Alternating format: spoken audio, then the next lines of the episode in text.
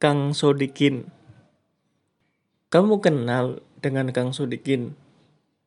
Ia adalah putra Kiai Soleh yang paling tidak disenangi oleh sebagian besar santri, kecuali santri putri, dan masyarakat desa Raja Singa. Nanti kamu tahu kenapa sebagian besar santri putri begitu mengidolakannya. Selain orangnya pendiam, ia juga sering menghilang di waktu yang tak terduga. Jika di luar pesantren, ia lebih sering memakai jeans dan jaket kulit. Tak banyak orang mengenalnya. Hanya orang kampungnya dan yang pernah ikut pengajiannya. Pernah suatu kali salah satu warga desa mendapatinya sedang membantu lalu lintas kendaraan di pasar Trisi. Kadang ia mengobrol di warung depan stasiun dengan seorang pengamen perempuan yang baru saja mengasuh. Kadang nimbrung bersama pemabuk yang teler di pinggir jalan. Kadang mampir di warung remang-remang bersama telembuk dan para pelanggannya, atau malah nongkrong di pinggir rel kereta bersama para penjudi kucelak alias dadu.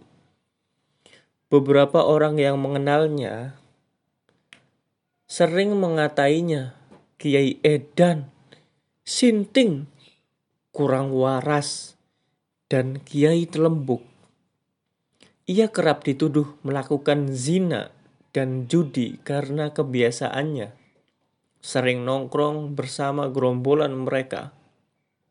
Aku sendiri pernah melihatnya saat ia sedang membantu seorang ibu yang hampir putus asa dengan karung belanjaan yang dibawanya.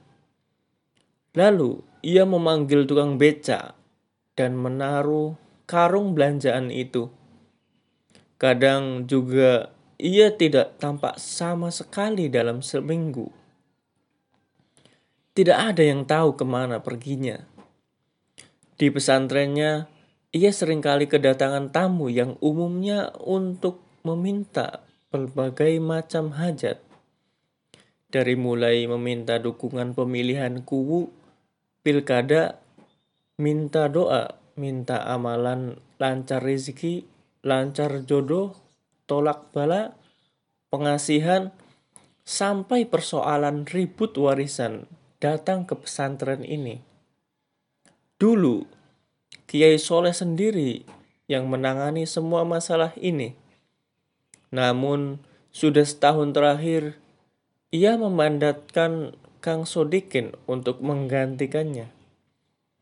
Hanya ia yang diberi mandat, tidak anaknya yang lain. Maka sejak itulah Kang Sodikin banyak tidak disukai oleh santri dan masyarakat sekitar.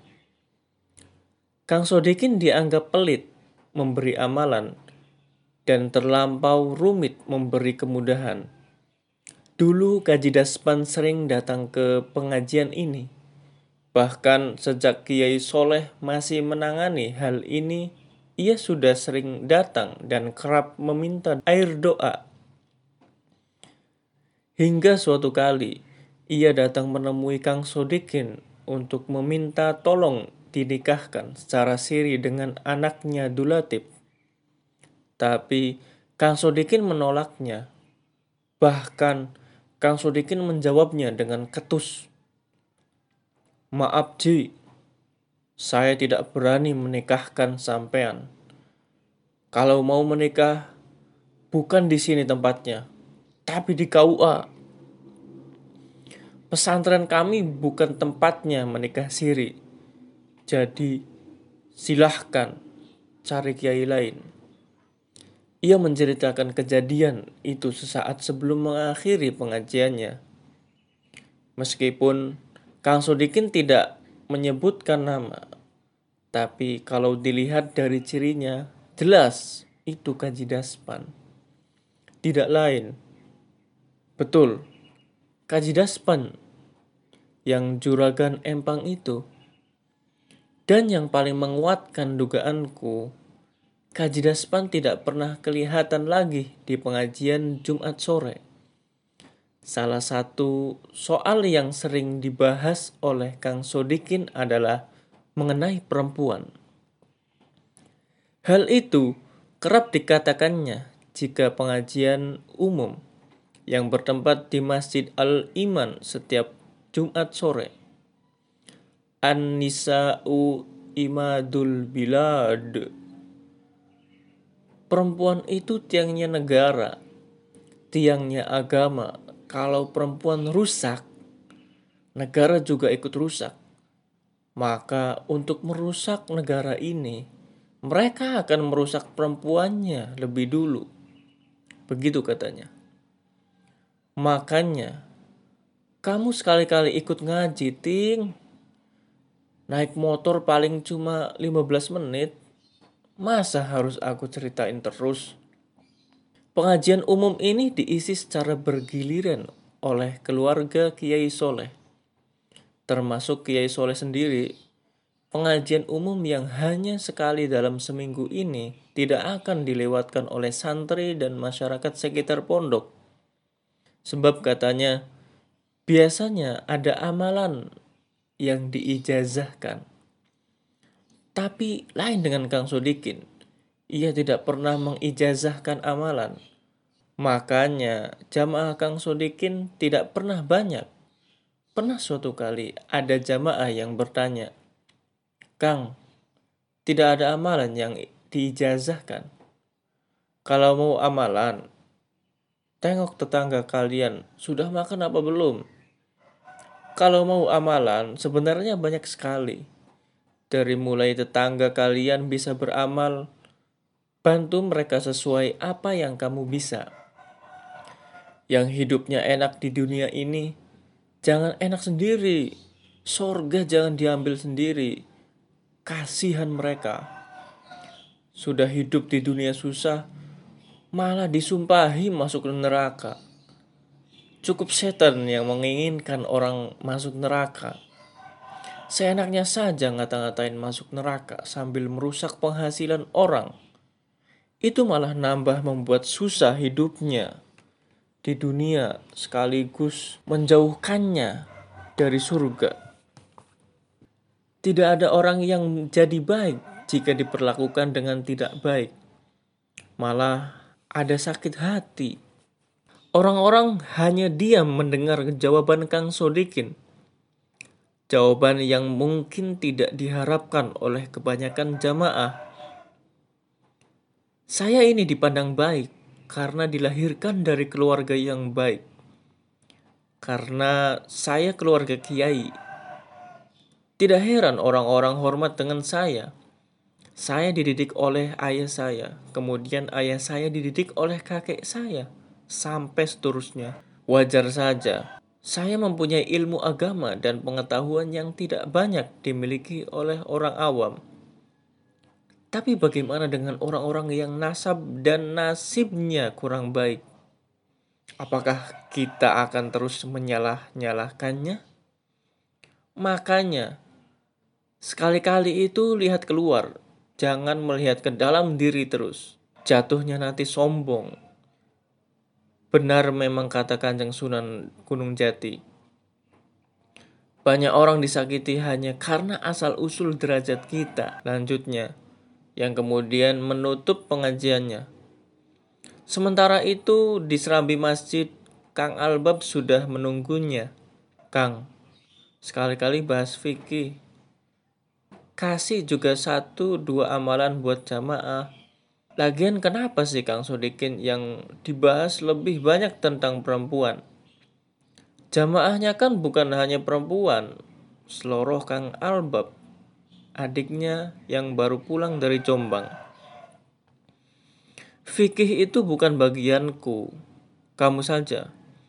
Untuk amalan, barusan aku kasih mereka amalan, tapi kalau yang dimaksud wiridan, mereka sudah dapat dari mama.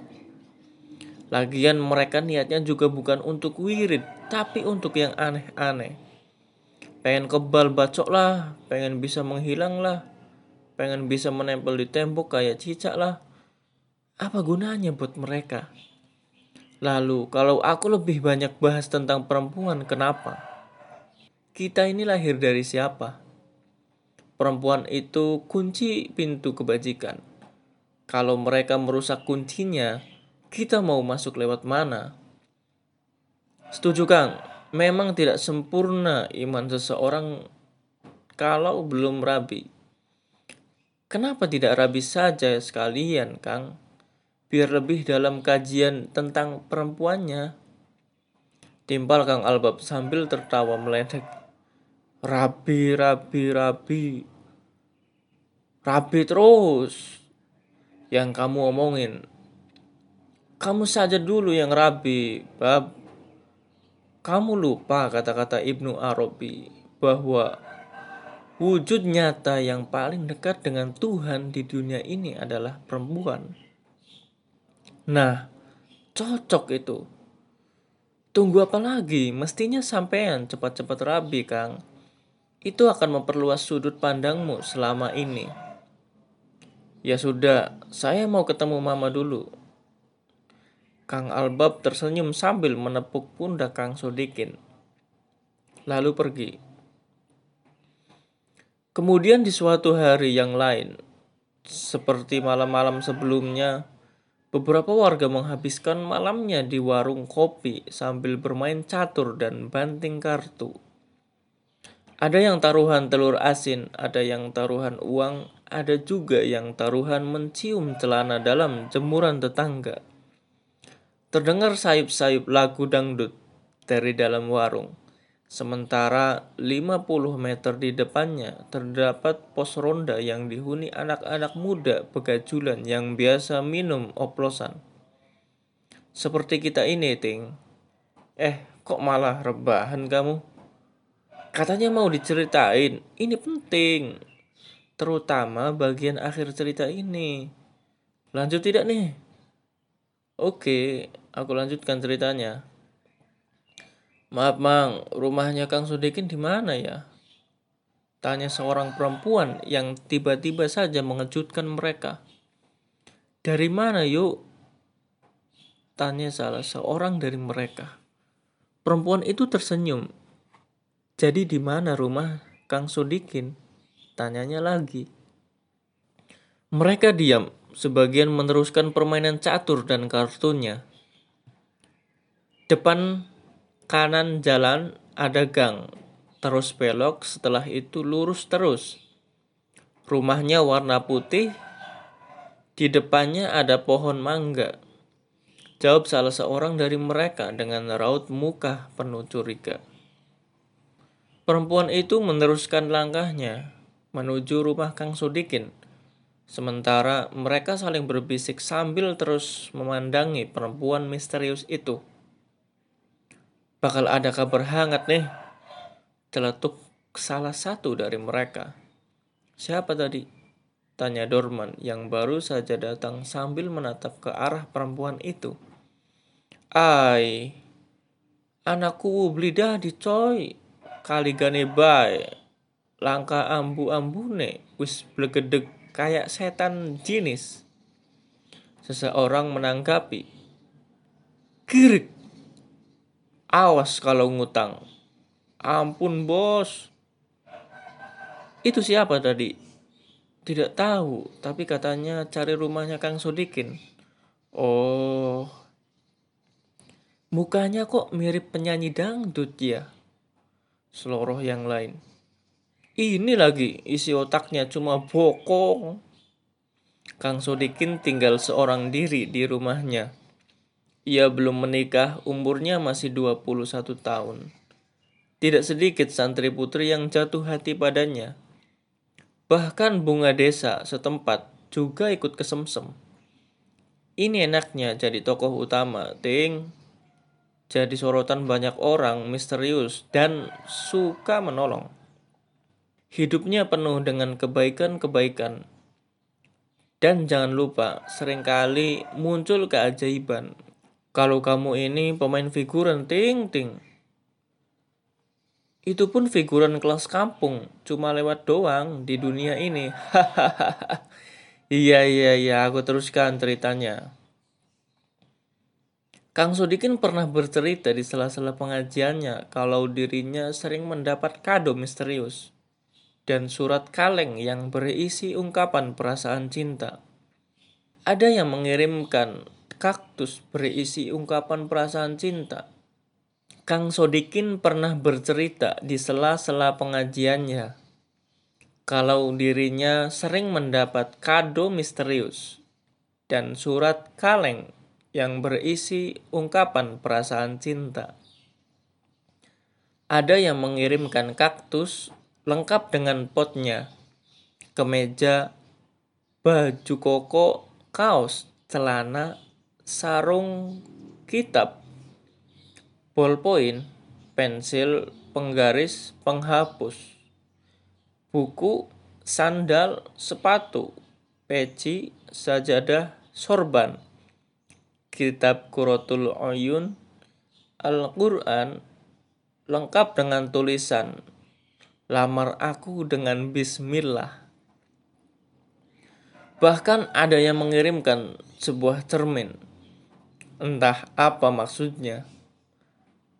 Kamu kok malah tertawa? Serius ini, Ting?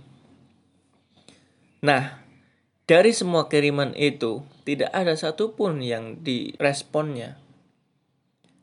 Dan tidak ada satu pemberian pun dipakainya. Tapi ia membagi-bagikannya pada orang-orang di pasar. Warung remang-remang dan pengamen di dekat stasiun terisi. Kecuali kaktus beserta potnya, ia menaruhnya di halaman masjid. Setelah kejadian malam itu, esok paginya di teras rumah salah satu warga, masalah dimulai dari pembicaraan mereka. Ingat, Ting, sumber masalah itu dari mulut. Kamu masih mau dengar tidak ceritanya? Dengar baik-baik. Kalian masih ingat perempuan yang dibicarakan di warung semalam? Perempuan itu masuk ke rumahnya Kang Sodikin. Benar, Lalu kenapa kalau ada perempuan di rumah Kang Sudikin? Seseorang yang lain menyerobot. Kok malah kenapa? Ada Kiai Lajang didatangi perempuan malam-malam itu apa namanya? Mereka diam. Mereka sama-sama tidak berani menyimpulkan hasil dari pertanyaan salah satu temannya itu. Sebab mereka tahu siapa orang yang sedang dibicarakannya. Kemudian tak berapa lama satu-satu dari mereka berangsur pergi meninggalkan keheningan. Hari berikutnya, di siang yang terik, jalanan desa Raja Singa sudah ramai dengan teriakan sekelompok orang. Salah satu dari mereka adalah Dorman. Ia terlihat bersemangat memimpin demo sambil sesekali mengacungkan lengannya yang bergelambir ia berjalan lebih lambat dari orang-orang yang dipimpinnya. Napasnya nyaris putus-putus di bawah terik matahari. Kaosnya yang berwarna putih basah oleh keringat sehingga tampak lipatan-lipatan lemak yang berguncang-guncang. Selain kalah dalam pemilihan kubu, Dorman juga sedikit sentimen dengan keluarga Kiai Soleh lantaran menolak kampanye untuk mendukungnya. Keluarga Kiai Soleh memilih untuk tidak terlibat dalam politik praktis. Meski begitu, Kiai Soleh bersedia mendoakan Dorman ketika sowan ke rumahnya. Sambil mengacung-ngacungkan lengannya, ia berkata, Siapa yang mau desa kita tercoreng? Semua warga desa pasti tahu kalau rumah Sodikin didatangi seorang perempuan tak dikenal di malam hari. Dorman makin bersemangat ketika warga menanggapinya dengan penuh gairah. Kemudian dengan satu komando mereka beramai-ramai mendatangi rumah Kang Sodikin. Mereka yang tak lebih dari 10 orang itu bergerak cepat menuju rumah Kang Sodikin. Sementara yang rumahnya berada di pinggir jalan, hanya melihatnya dari teras. Ada juga yang kemudian masuk kembali rumahnya sambil menggeleng-gelengkan kepala. Ada yang hanya tersenyum sambil mengisap rokoknya. Ada pula yang ikut terbawa emosi dan langsung turun ke jalan bersama rombongan. Di depan rumah Kang Sodikin, mereka mengacungkan lengan sambil membawa kertas dan spanduk dengan berbagai macam tulisan. Dan spanduk itu bertulis jangan ada fitnah di kampung kita. Nikahi perempuan itu. Rabi rabi rabi surga ada di telapak kaki calon ibu. Kenapa ting terlalu berlebihan ceritanya. Namanya juga cerita harus ada dramanya. Kayak sandiwara tarleng itu loh. Kalau ceritanya benar-benar persis, kurang sedap, Ting. Nanti kamu ngantuk lagi, jadi harus dikasih bumbu tanpa menghilangkan sari ceritanya. Bagaimana? Mau diteruskan? Baik. Semua harap tenang, kata Dorman. Kita semua di sini tentu tahu tujuan kita meminta pertanggungjawaban Sodikin atas apa yang ia perbuat malam kemarin dengan perempuan itu. Siapa yang menuduh saya meng menggelapkan perempuan di malam hari? Timbal Kang Sodikin. Yang baru saja keluar dari rumahnya. Semua diam, seperti tidak ada yang berani menjawab. Siapa? Saya, Jawab seorang keluar dari kerumunan. Saya melihatnya sendiri. Ada seorang perempuan bertanya pada malam hari tentang rumah sampean. Perempuan itu mencurigakan seperti bukan perempuan baik-baik. Lanjutnya. Ya, memang saya didatangi seorang perempuan. Tapi apa kalian tahu siapa perempuan itu? Justru karena tidak tahu, kami ingin tahu. Tugas Dorman ingin mencari tahu dengan cara memfitnah. Mereka diam. Tak lama berselang terjadi kasak kusuk di antara mereka. Tengok kanan, kiri, belakang, seperti mencari jawaban. Tenang, tenang, tenang, tenang, tenang, tenang, teriak Dorman. Tapi kami ingin tahu siapa perempuan itu. Bukannya Anda balik bertanya. Perempuan itu ibu saya. Mereka terkejut mendengar jawaban Kang Sodikin. Tapi ibu sampean sudah meninggal 19 tahun yang lalu. Sampean jangan mengada-ada. Jangan menutup-nutupi kesalahan. Memangnya kami orang bodoh. Sudahlah, akui saja, kata salah satu dari mereka. Kalian masih juga belum paham. Kalau kalian mau menanggung risikonya, silahkan menuduh saya sesuka kalian. Kang Sodikin sengaja memberi pertanyaan yang seolah-olah menyimpan misteri. Sementara itu, mereka terbengong-bengong mendengar penyataan Kang Sodikin. Pertanyaan yang membuat mereka tidak berani untuk menjawabnya. Lantas mereka mulai khawatir atas apa yang mereka tuduhkan pada Kang Sodikin. Ini ajaib. Jangan-jangan ibunya wali, kekasih Allah. Keramat. Bisa kualat kita. Salah kita ikut campur sama keluarga kiai. Tapi kan kita niatnya baik supaya tidak ada fitnah. Tapi kenyataannya kita sudah memfitnah duluan. Saya tidak ikut-ikutan kalau begitu, bisa kualat. Tidak berkah, kata salah satu warga yang kemudian pergi meninggalkan rombongan. Saya juga, astagfirullahaladzim. Kemudian satu-satu dari mereka meninggalkan rombongan Begitupun Dorman. Sambil bersungut-sungut, ia meninggalkan rumah Kang Sodikin. Gagal maning, gagal maning. Duit hangus lagi, setan alas. Keesokan harinya Kang Sodikit menghadap ke ayahandanya. Selain Kang Sodikin juga dihadiri kedua anaknya yang lain, yaitu Kang Albab dan Kang Ali. Kin, apa benar kemarin kamu bilang ke warga bahwa perempuan yang datang ke rumahmu itu ibumu? Tanya ke Soleh. Lurus. Semua masih dia menunggu penjelasan Kang Sodikin. Sebetulnya itu hanya alasan saya saja. Habisnya saya bingung mau mengatakan apa lanjutnya kemudian. Lain kali jangan berbohong, pakai alasan lain yang masuk akal supaya tidak muncul mitos yang tidak-tidak. Lalu siapa perempuan itu? Saya tidak kenal. Dia mengaku namanya Sapitri. Dia hanya memberikan kitab ini dan langsung pergi. Kang Sodikin menunjukkan kitab itu dan memberikannya pada Kiai Soleh. Kiai Soleh membuka kitab itu, mengamatinya dengan seksama, dan membuka lembar demi lembarnya. Tapi kemudian tiba-tiba air mata Kiai Soleh menetes. Semua bingung melihat Kiai Soleh menangis.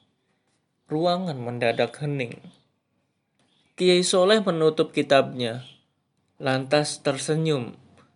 Anak-anaknya yang hanya tercenung. Menunggu Kiai Soleh mengucapkan sepatah kata, ini kitab kepunyaan ibumu ujar Kiai Soleh sambil mengusap air matanya. Begitu Ting ceritanya. Ting, keriting. Eh, dia malah tidur. Bangsat.